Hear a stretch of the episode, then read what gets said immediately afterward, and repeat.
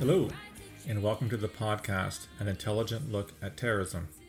I'm your host, Phil Gurski, President and CEO of Borealis Threat and Risk Consulting in Ottawa, Canada. We are now up to episode 14, and in keeping with the trend over the past few episodes, I want to look today at another form of religious terrorism. These episodes are a bit of a precursor, if you'd like, for my forthcoming book, When Religion Kills, to be published this December by Lynne Rienner in the United States. If you go to the Lynne Rienner webpage, you can see a description, a very short description of the book that's coming out. I do encourage you to have a look. I'd love to for you to pick it up, have a read, and get back to me. And so today's episode will be the last in this look at other forms of religious based terrorism outside of Islamic terrorism, which is what I focus on mostly in my first four books. And today's theme is Christian terrorism or Christian extremism, a term that would probably offend some, but no more so than Buddhist terrorism or Jewish terrorism, or for the vast majority of Muslims, Islamic terrorism would be offensive. And yet, in light of a lot of events that have happened around the world recently, historically, I think it's important to talk about this notion of whether or not we can describe certain actors as Christian terrorists. I'm a big believer in intellectual honesty and not shying away from terms that may be a little controversial, maybe stretching the point a little bit. And I do think that if I can justify talking about Islamic terrorism and Buddhist terrorism and Hindu terrorism, I can do so for Christian terrorism. And I hope by the end of this podcast that you will at least see that there's some justification in referring to this notion that yes, Christians, uh, very devout, believing Christians, can actually partake in acts of heinous violence, despite the fact that one of the major, perhaps the most important tenet of Christianity is nonviolence, going back to the founder of the faith, Jesus Christ, who was clearly a man who did not like violence. I want to start this podcast with talking a little bit about a video I watched about three weeks ago. I saw it on the Vice.com website. And this was a video, a very bizarre video, of a group of individuals in, I believe, northeastern United States, so the New England area, who are very devout Christians, very prayerful people, who are led by the son of Sun Myung Moon. Yes, they, the, the head of the Moonies. Remember them from the 80s and 90s. We all probably remember some of the wackier things he said and did and who he claimed to be. Probably have images of the mass weddings of all these people in the same, the grooms in the same black tuxes and the women in the same white veil dresses, hundreds, if not thousands, being married at the same time by this uh, preacher, if you will. Well, it turns out his son is around, living in the States. He's an American citizen, and he has started his own church. And to say that some of the teachings of this church are a little odd would be, uh, be, be would be very generous in nature. What I got from the video is that this individual is a very strong believer in the uh, Second Amendment. Of course, in the United States, this is the right to bear arms. I don't want to get into an argument about the right to bear arms. It's not part of this podcast, and it's it's interesting, but it's very tangential to what I want to talk about.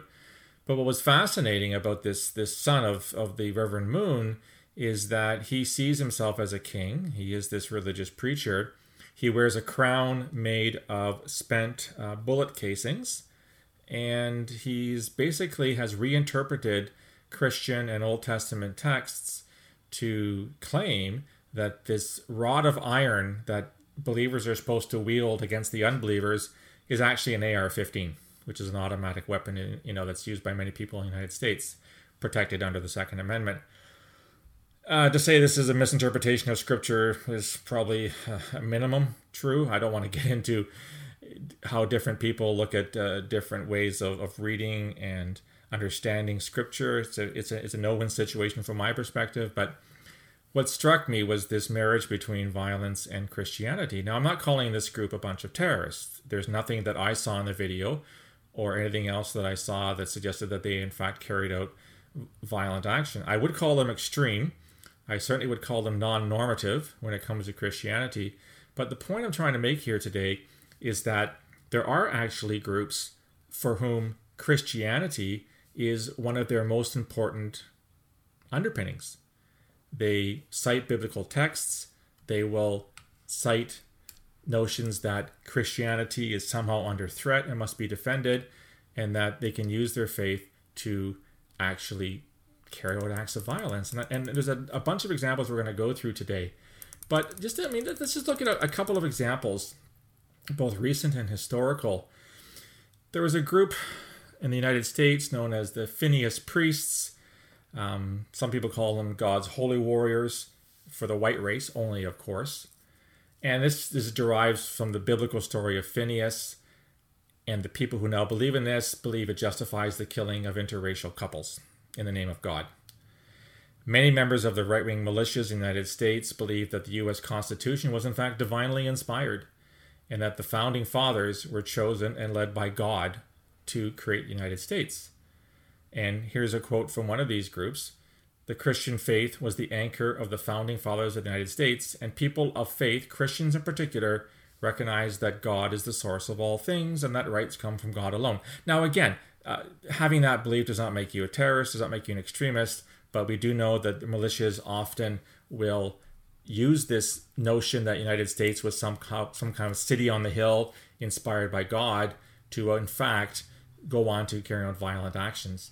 The freemen on the land are a good example. They they don't believe they have to pay taxes or, or believe in any government because they in fact are governed by God. Uh, the Knights Templar is a Christian organization, I guess you could call it, and and they've also been uh, associated with acts of violence in the name of God, and the list goes on and on and on. The American political scientist Francis Fukuyama, of course, he's most famous for his notion of the end of history after the fall of the the Soviet Union. Has an interesting quote. He says the religious right tells a, a, a story you are members of a great community of believers that has been betrayed by non believers. This betrayal has led to your impoverishment and is a crime against God. So, again, bringing in this notion that we are chosen by God, that our faith is the predominant one, our faith is the most valid one, and it must remain predominant.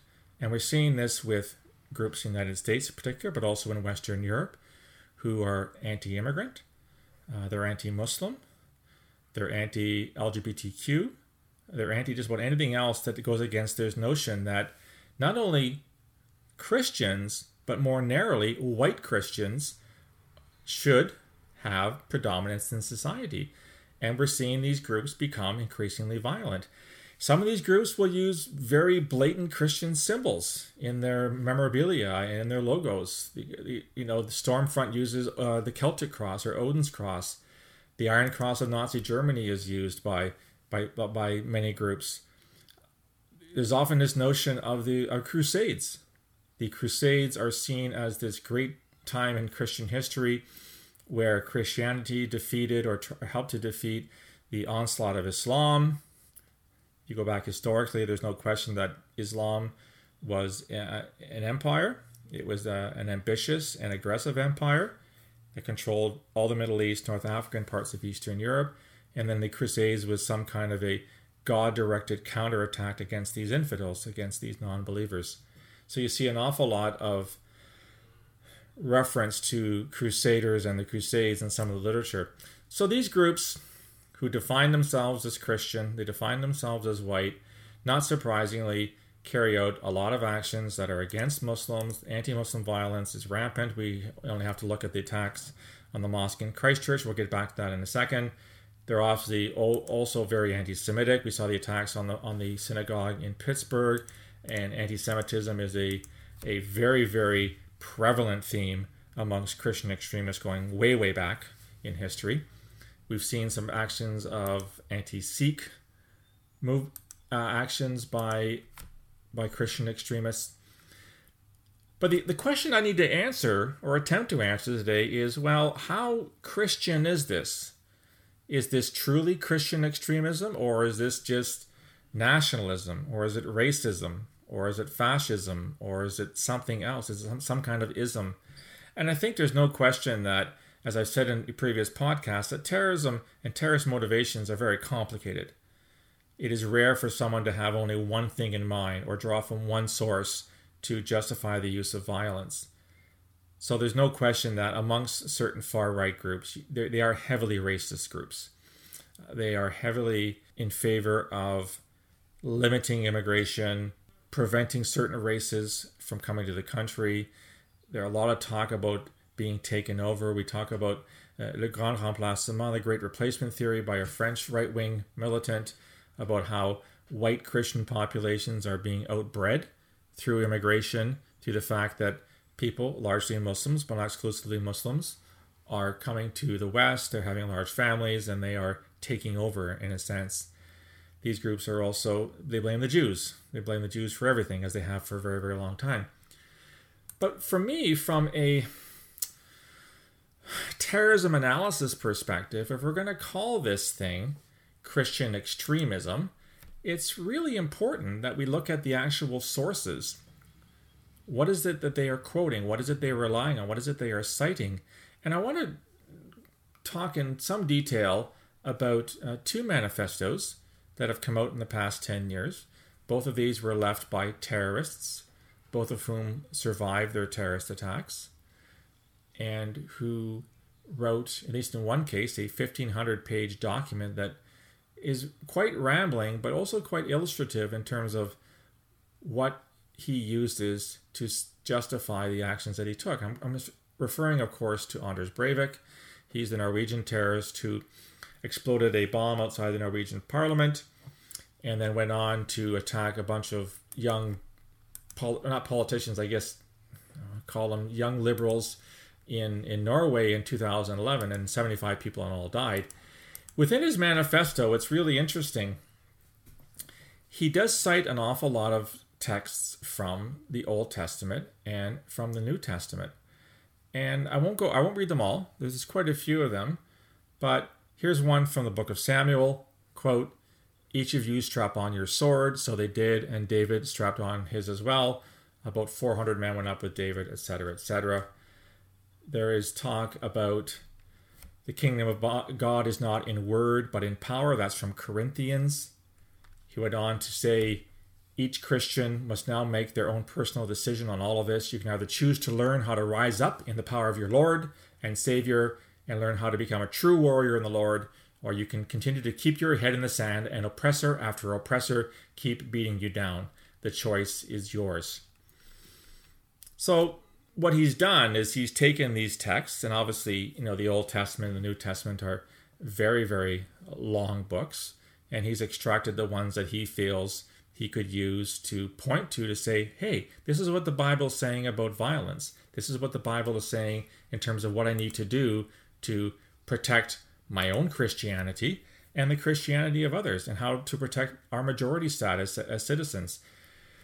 Moving on to the attack in Christchurch, uh, just very, very recently, the similarly we had an awful lot of um, references to Christian beliefs in the shorter manifesto. This is Brenton Tarrant. His manifesto was only about 85 pages long. Very, very hard to get because it was banned by the New Zealand government, but I did get a copy of it. A lot of very anti Islamic uh, rhetoric within his manifesto. He claims uh, one of the reasons why he carried out the attack was, quote, to take revenge for the enslavement of millions of Europeans taken from their lands by the Islamic slavers. I'm assuming this is a reference to hundreds of years ago where uh, Islamic forces would often raid towns along the coast of the Mediterranean and, and capture people and take them to be enslaved in Algiers, for example, North Africa. I guess that's kind of what's happening there. One of the more interesting things that Tarrant did in his attack was he justified the killing of Muslims, the taking of Muslim lives, as retribution for a terrorist attack in 2017 in Stockholm, in which a young girl was killed. He names the girl.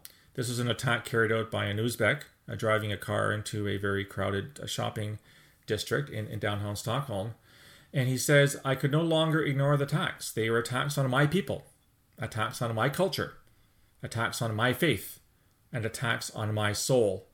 They will not be ignored. He does talk about why he chose the mosques in Christchurch uh, and in New Zealand.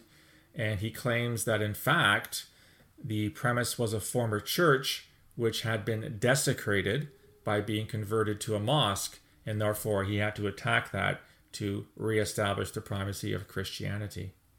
He cites the whole Islamic birth rate trope about how they're outperforming and outbreeding people. This goes back again to the, the great replacement, the grand remplacement. And he says a few other things that are that again I think really point to what he was trying to get at.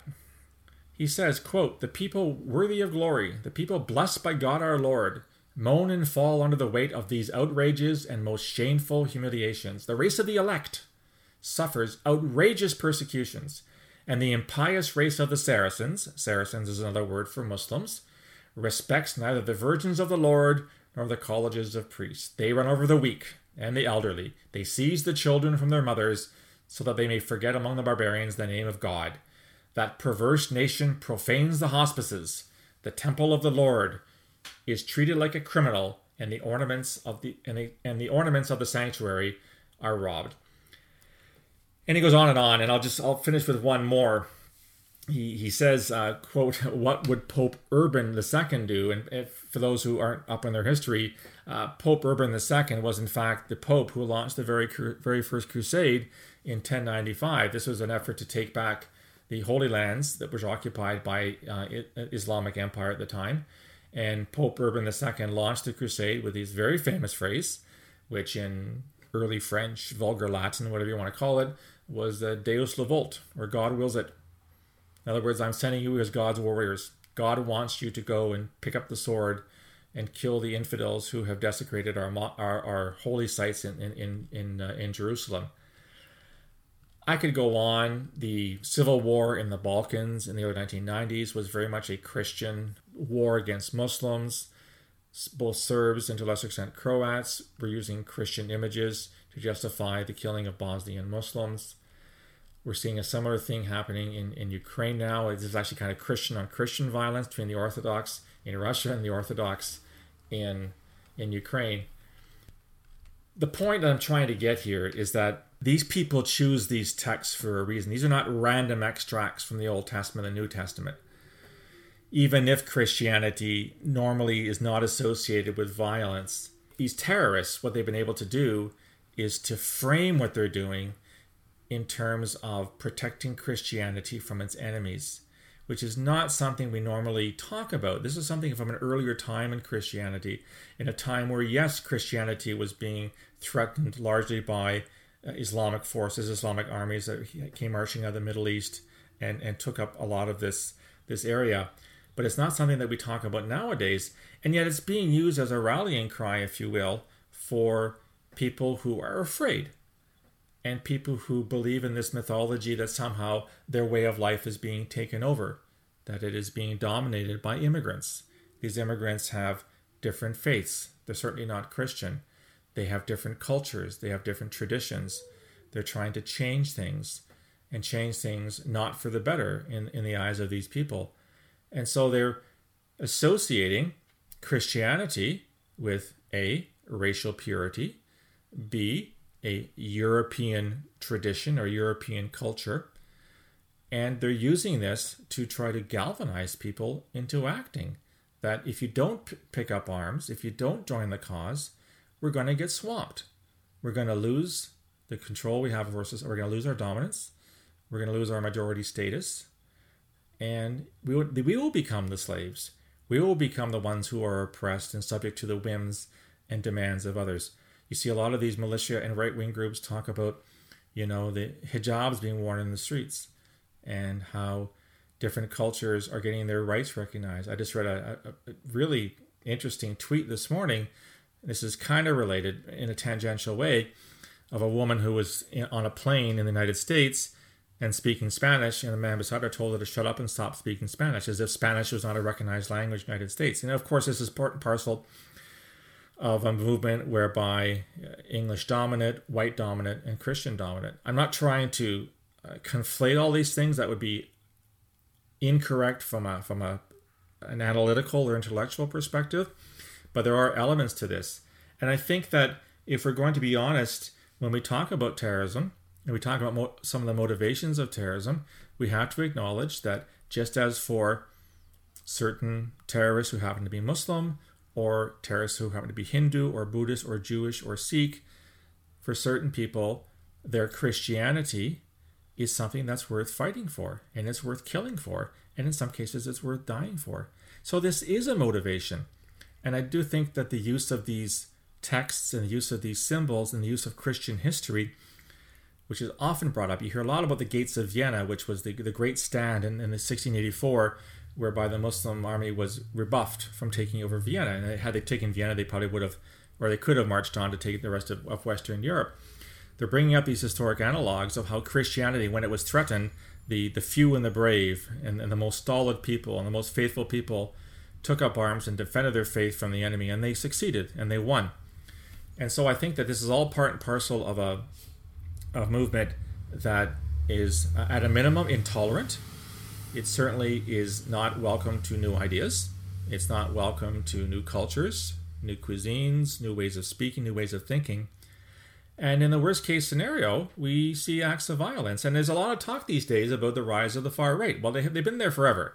But a lot of analysts and pundits have said, you know, we've been focusing far too long on Islamic extremism where, you know, no one's doing anything about the far right.